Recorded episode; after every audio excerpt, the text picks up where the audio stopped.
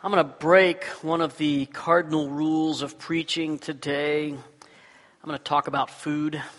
Uh, it's, it's, a bad idea when you're preaching. They say you should avoid talking about food because mid morning, when the sermon gets boring, or if the sermon gets boring, I should say, uh, people will naturally want to think about lunch. So talking about food just gets everybody's mind off the subject at hand onto lunch. But I'm going to take the risk today. I'm feeling risky and. Uh, I'm going to talk about food. So if you see somebody drooling near you, you can give them a sharp elbow, get them back on track. But uh, this morning we start a brand new series we're calling "Can You Relate?" And it's a series all about relationships. Each week of this series, we'll be exploring a different relationship. Each of us has relationships. Uh, we have relationships that are good, we have relationships that are not as good, and uh, relationships that might need some help. And over the course of this series, we're going to be looking each week at different relationships. And each week, we'll be looking at uh, the Bible to find some timeless principles that can guide our relationships. And as we begin to explore the complex world of relationships, I want us to start today with the most important relationship that there is the relationship that defines and clarifies all our other relationships. And I'm talking about our relationship with God.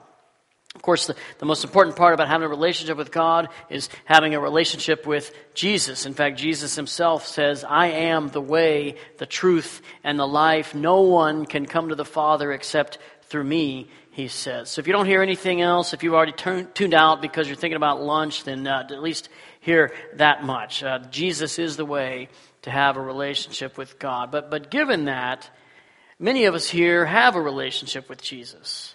And yet we know that maintaining that relationship is not always easy. What is easy is taking that for granted. Uh, taking God for granted, losing sight of the amazing blessings that come from a relationship with God through Jesus.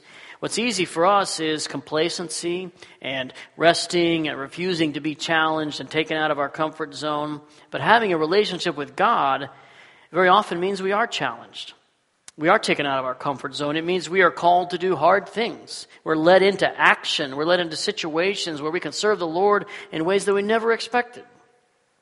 And if we're followers of Jesus, we should model our relationship with God on the kind of relationship that Jesus himself has with God the Father. Because Jesus was never complacent. He never shied away from challenge. He was always willing to go and engage and serve God no matter what. So following Jesus means we're giving ourselves to a life of adventure and challenge and risk. But for many of us, words like adventure or challenge or risk, they don't really describe our relationship with God.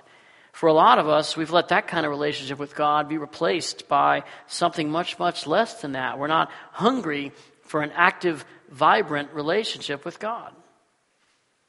So, as we begin this new series this morning, we're beginning by reevaluating our own relationship with God. What words would you use to describe your relationship with God? Think about that for a moment. Does your pursuit of God look like the unrelenting pursuit that Jesus has as he follows God? Or have you lost your hunger and your passion? We're going to begin this morning by recapturing or maybe grasping for the very first time what it looks like to live with God uh, with, with urgency, with hunger. And we're going to do it today by looking at a sandwich.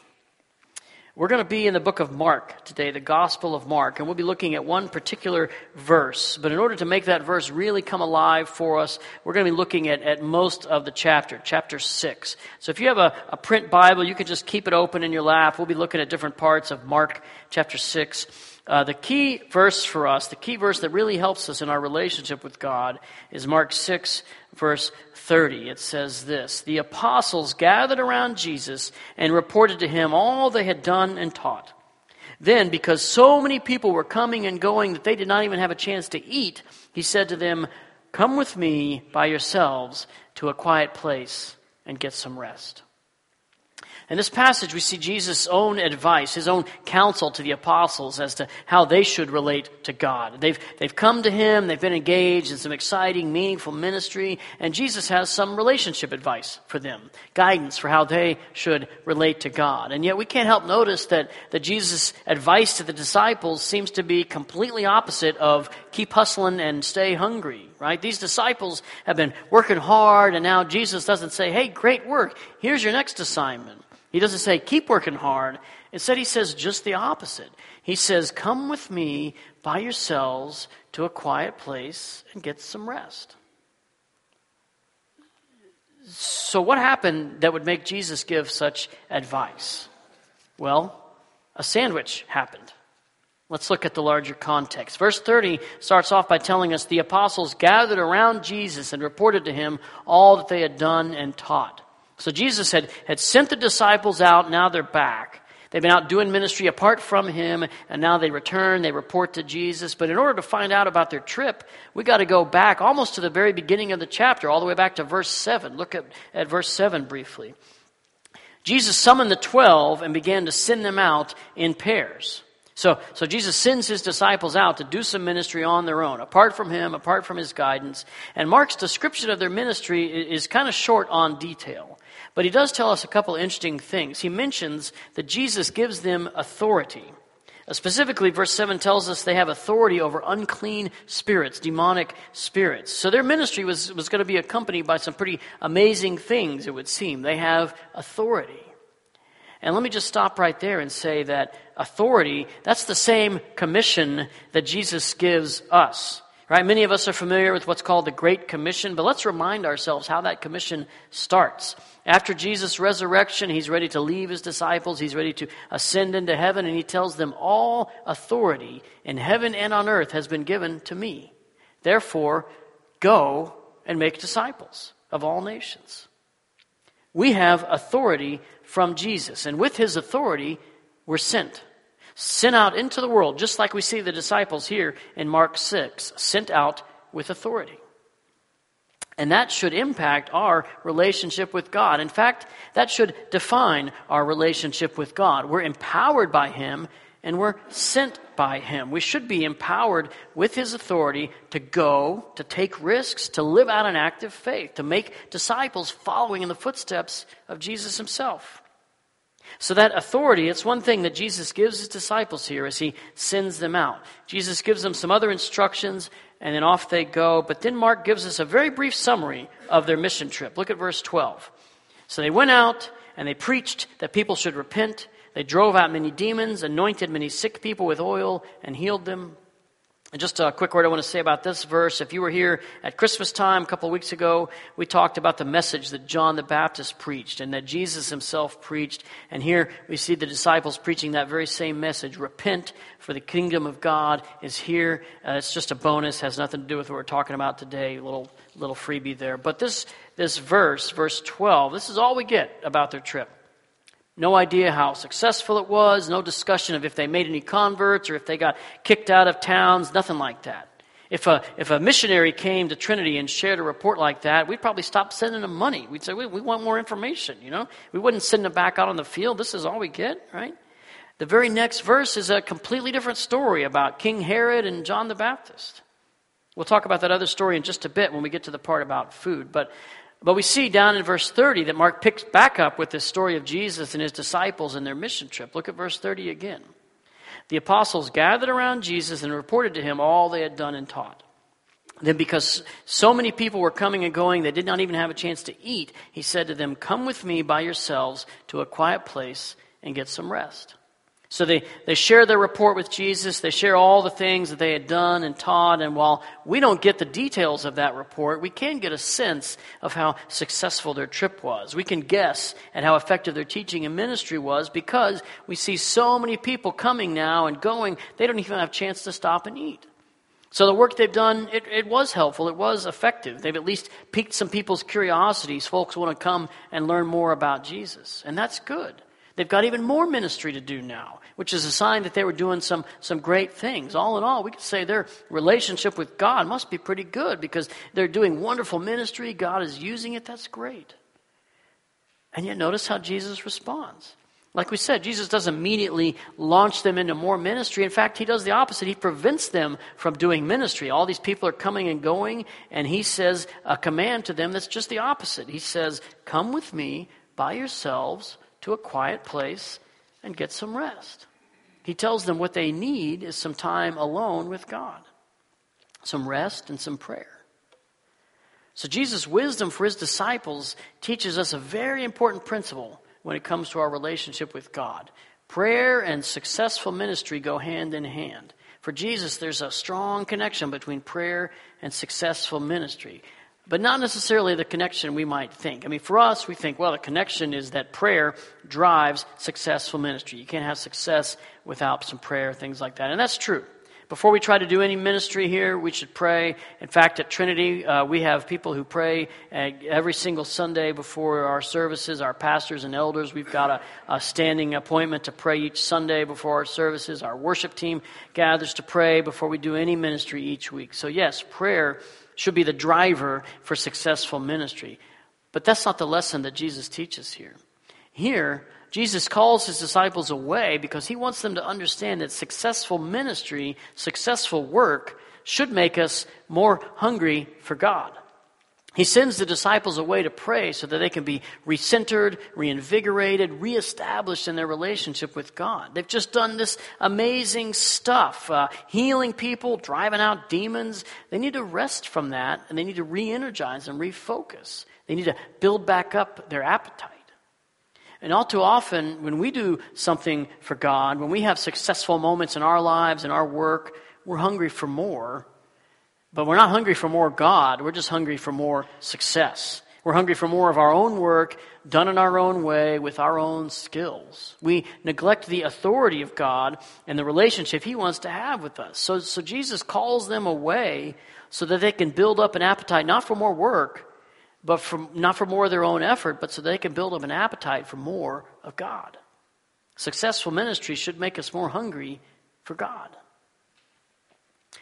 But remember, Mark, the author, does something unusual here. He, he starts the story of these disciples being sent out, and then he stops the story. He tells a completely different story, and then he goes back to the first story.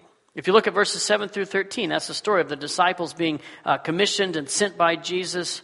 Then in verses 14 through 29, Mark launches into the story about John the Baptist and King Herod. But right after that, verse 30, we jump right back to the disciples reporting to Jesus the ministry that they completed. So I told you we'd talk about food. I told you we'd learn what it means to really hunger after God by looking at a sandwich, and, and now's the time for that. What Mark does here is something he does all throughout his gospel. Scholars call it a Markan sandwich.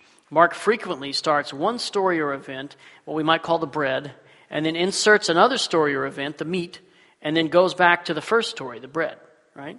This, this sandwich technique, it involves starting with story, kind of pulls you in a little bit, then switches to another storyline before you come back and finish the first story. You see this thing all the time in uh, movies, too. A film will start with one story or one character, and then it jumps over to, to introduce another character. Uh, you see it a lot in the new Star Wars movie. I won't ruin it for you, but it happens a lot in that movie.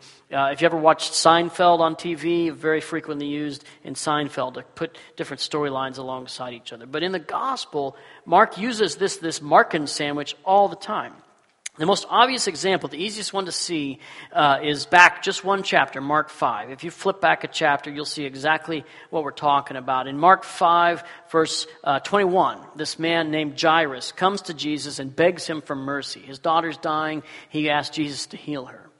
And then, right away, before we find out what happens with her, Mark tells the story in verse 25 of this woman who's been bleeding for 12 years, and Jesus heals her. And then right at the end of that story, verse 35, it jumps back to Jairus and his daughter. It's a sandwich right there. That's the Markan sandwich. Happens all over the book of Mark. In fact, some people think the entire book is one big sandwich. But here in chapter 6, it happens, what we've been exploring. And Mark uses this sandwich technique for a very specific purpose. He puts two stories together in a sandwich because the two stories interpret each other. And that's exactly the case here in Mark 6. Mark puts the story of the disciples being sent out up against this story of John the Baptist. And the reason for that is because it teaches us something very important about the kind of relationship that we want to have with God. A relationship that's built on hunger for God. So let's look at this sandwich set of stories a little more carefully.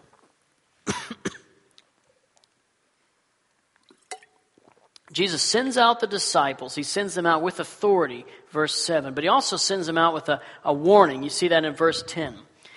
And then we shift to the story of John the Baptist. In this middle story, John has been arrested by Herod, and as Herod is having this drunken feast, this young girl comes to dance for him, his stepdaughter, in fact.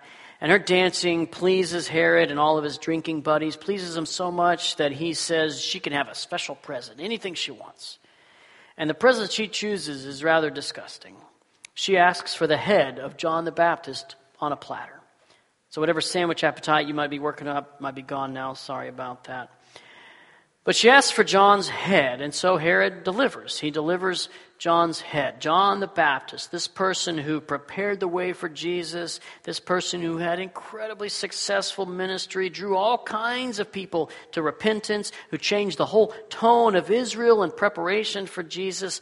This same John is executed at the whim of a teenage girl and a drunken, deranged king.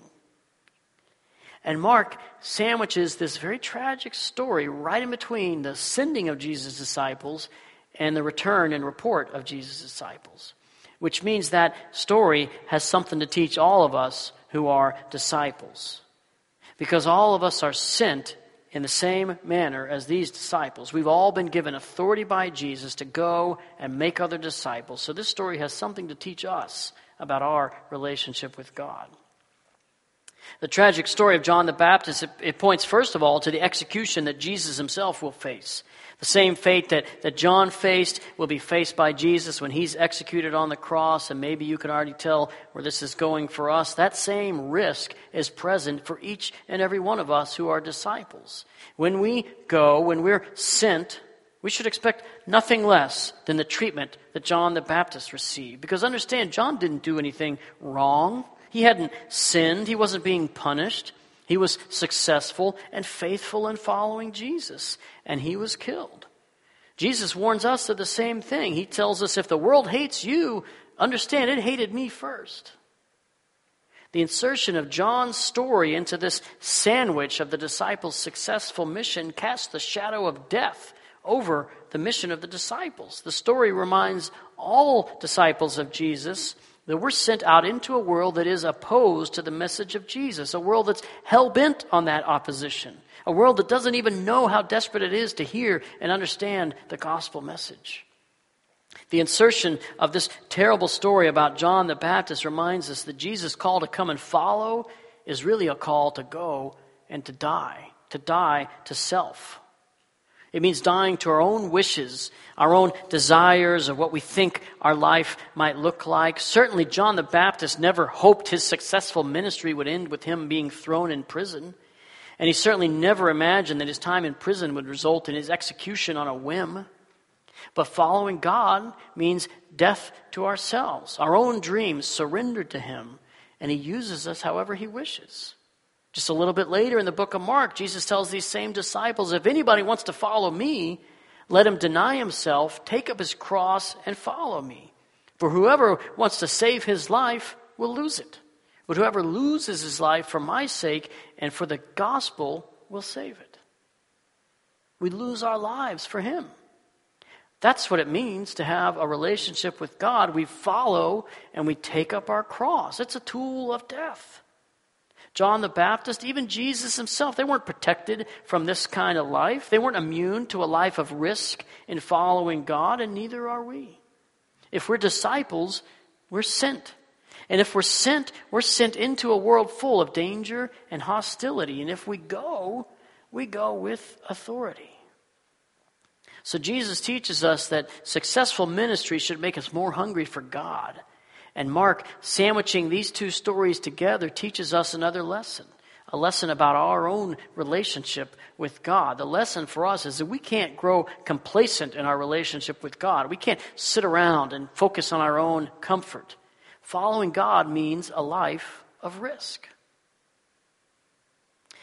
So, this sandwich gives us encouragement to pray.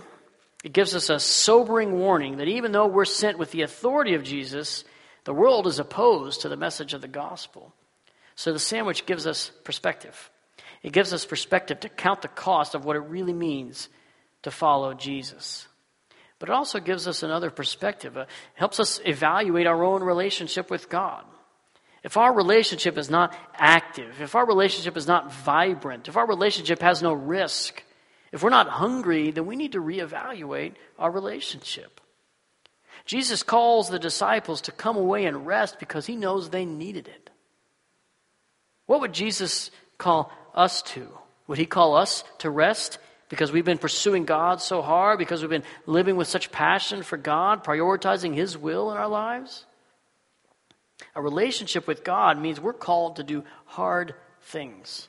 If we don't need rest, we might not be doing it right. Following Jesus means we take up our cross each and every day. It means we deny ourselves. It means we lose our lives for His sake. You probably know something of the story of Eric Liddell, the Scottish athlete who won Olympic gold. He famously refused to run on Sundays. His story is told in the movie Chariots of Fire, if you ever saw that movie.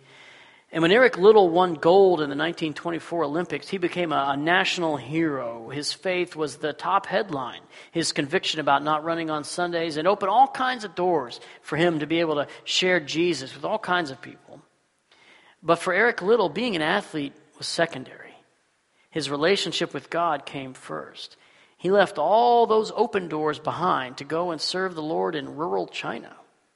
And when the war came, Eric had a chance to leave China, but instead he sent his wife and his children away and he stayed. He was captured. He was put in a Japanese concentration camp under brutal conditions. He still kept his focus on God. Other people who survived the camp, they told countless stories of Eric Liddell sacrificing for them, encouraging them, ministering to them. Toward the end of the war, the, the Japanese found out that he was famous and they made some plans to release him, a little PR move for them. But, but Eric Liddell chose to stay at the camp and he let a young woman be released in his place. He took up his cross each and every day.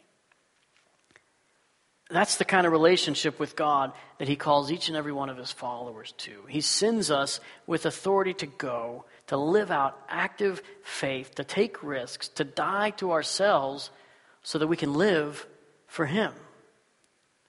There's so much great ministry to be done here in this valley. So many opportunities for sent disciples to go and carry the message of the gospel to a hurting world.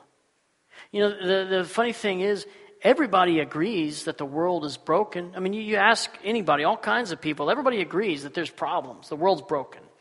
Now, nobody agrees on how to fix those problems. But God knows that His followers, sent with the gospel, that's the only real solution.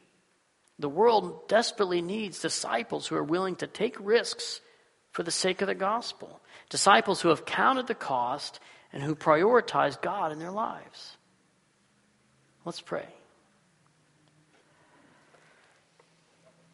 God, you made the world and everything in it. You are the creator and the sustainer of all things. You are a God who is in need of absolutely nothing. And yet you ask us to participate in your work. You give us authority. All the authority in heaven on earth belongs to you, and you give it away. You give us empowerment by your Holy Spirit to go into the world to carry your message, the message of your one and only Son. And we pray that you would give us courage, Lord. Give us passion. Give us urgency. We know that you've given us what we need to do your work in the world, to take risks for you. So give us the courage, the passion, the urgency to act. It's in your Son's name that we pray. Amen.